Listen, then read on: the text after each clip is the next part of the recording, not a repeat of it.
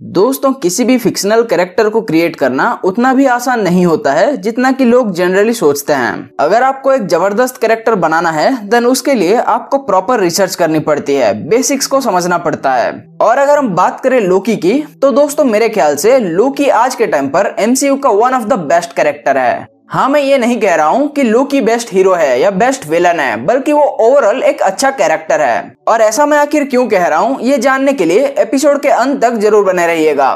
So hi friends I am Pranab and this is the boring super hero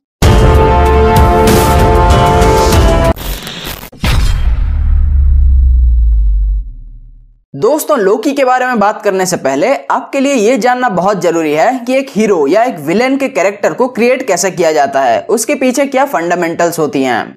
तो पहले बात करते हैं एक हीरो की। दोस्तों, किसी भी कहानी में जब एक हीरो के कैरेक्टर को क्रिएट किया जाता है तो उसके पीछे क्रिएटर का इंटेंशन ये होता है कि वो कैरेक्टर कुछ ऐसा हो जिससे कि लोग खुद को रिलेट कर पाए, उसे पसंद करें। कहानी की शुरुआत में हमेशा हीरो को एक नॉर्मल इंसान की तरह दिखाया जाता है, जिसके साथ कि आगे चलकर कुछ ऐसा इंसिडेंट या एक्सीडेंट होता है, जिसकी वजह से उसकी पर्सनालिटी में एक बदलाव आता है और वो उस नई मिली पर्सनालिटी या पावर की हेल्प से दूसरे लोगों की हेल्प करता है। किसी भी मूवी या सीरीज़ में हमें हीरो की पूरी जर्नी दिखाई जाती है, खास करके उसके लाइफ के ऐसे मोमेंट्स जहाँ उसके साथ कुछ बुरा हुआ था और फिर उसने उससे उभरने की कोशिश करी। और दोस्तों, यही जर्नी है जिसकी वजह से हम लोग एक हीरो के कैरेक्टर की तरफ़ आकर्षित होते हैं, उसे जनरली पसंद करते हैं। अब दूसरी तरफ़ है एक विलेन दोस्तों, किसी भी कहानी में जब एक विलेन को क्रिएट किया जाता है, तब उसके अंदर सारी नेगेटिव क्वालिटीज को फ़ीड किया जाता है। लाइक उसे दूसरों को मारना है, दुनिया पर कब्जा करना है, वगैरह वगैरह। एक विलेन के कैरेक्टर को बनाने के पीछे एक क्रिएटर का इंटेंशन ये होता है कि लोगों को एक हेट फिगर दिया जाए, जिससे कि लोग नफरत करें। क्योंकि जितना ज़्यादा नफरत वो विलेन से करेंगे, उतना ही वो खुश होंगे जब एंड में हीरो विलेन को हराएगा। दोस्तों, हमें कभी भी एक विलन की लाइफ की जर्नी दिखाई नहीं जाती है। उसके स्ट्रगल्स दिखाए नहीं जाते हैं। हाँ ज़्यादा से ज़्यादा हमें उसका ओरिजिन दिखाया जाता है कि आखिर उसके पास्ट में ऐसा क्या हुआ था, जिसकी वजह से वो इतना बुरा बन गया।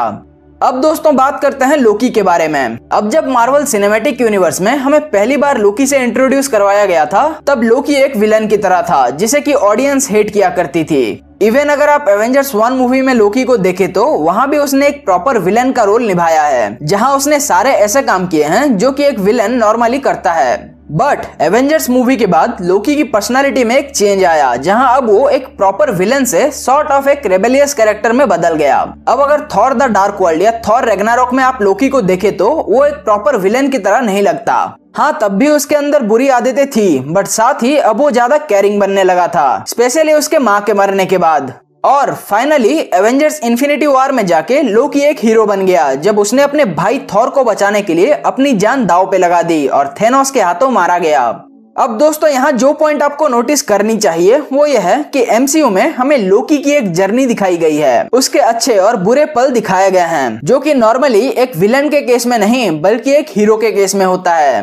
तो अब यहाँ आप मुझसे पूछ सकते हैं कि लोकी आखिर है क्या? क्या वो एक्चुअली एक हीरो है या एक विलन है? अब दोस्तों, जैसे कि मैंने एपिसोड की शुरुआत में ही कहा था कि लोकी अब तक का एमसीयू का सबसे वेल रिटर्न कैरेक्टर है। और एक वेल रिटर्न कैरेक्टर वो होता है जिसे कि हम खुद से रिलेट कर सकें। एक ऐसा कैरेक्टर जो एक हीरो की तरह हमेशा अच्छे काम नहीं करता, उसमें कुछ बुराइयाँ भी है। और ना कि वो एक विलन है जो कि सिर्फ़ अपने गोल को पूरा करने के लिए किसी को भी बेरहमी से मार सकता है। लोकी दूसरों की परवाह करता है। और दोस्तों, आपको पता है कि ये सारी क्वालिटीज लोकी को आखिर क्या बनाती हैं? एक इंसान, उसके अंदर अच्छाई भी है और बुराई भी है। वो हंसता भी है और रोता भी है। उसके अंदर घमंड भी है और जलन भी है। वो थॉर और कैप्टन अमेरिका की तरह म्योनिर उठा नहीं सकता है और ना ही वो एक इन्फिनिटी स्टोन के लिए अपने लोगों की कुर्बानी दे सकता है। वो अंदर से एक नॉर्मल इंसान है, जो कि अपने जीवन का लक्ष्य ढूँढने की कोशिश कर रहा है जस्ट लाइक अस एमसीयू में लोकी को भले ही एक गॉड की तरह दिखाया गया हो बट अंदर से वो बस एक नॉर्मल ह्यूमन ही है, और इसलिए he is one of the best character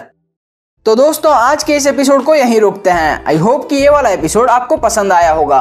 और हाँ दोस्तों, मैं उम्मीद करता हूँ कि आप लोग लोकी की सीरीज़ एंजॉय कर रहे होंगे। तो अब मैं आपसे मिलता हूँ अगले एपिसोड में। एंड टिल देन एपिसोड को लाइक कीजिए चैनल को सब्सक्राइब कीजिए and be the boring super hero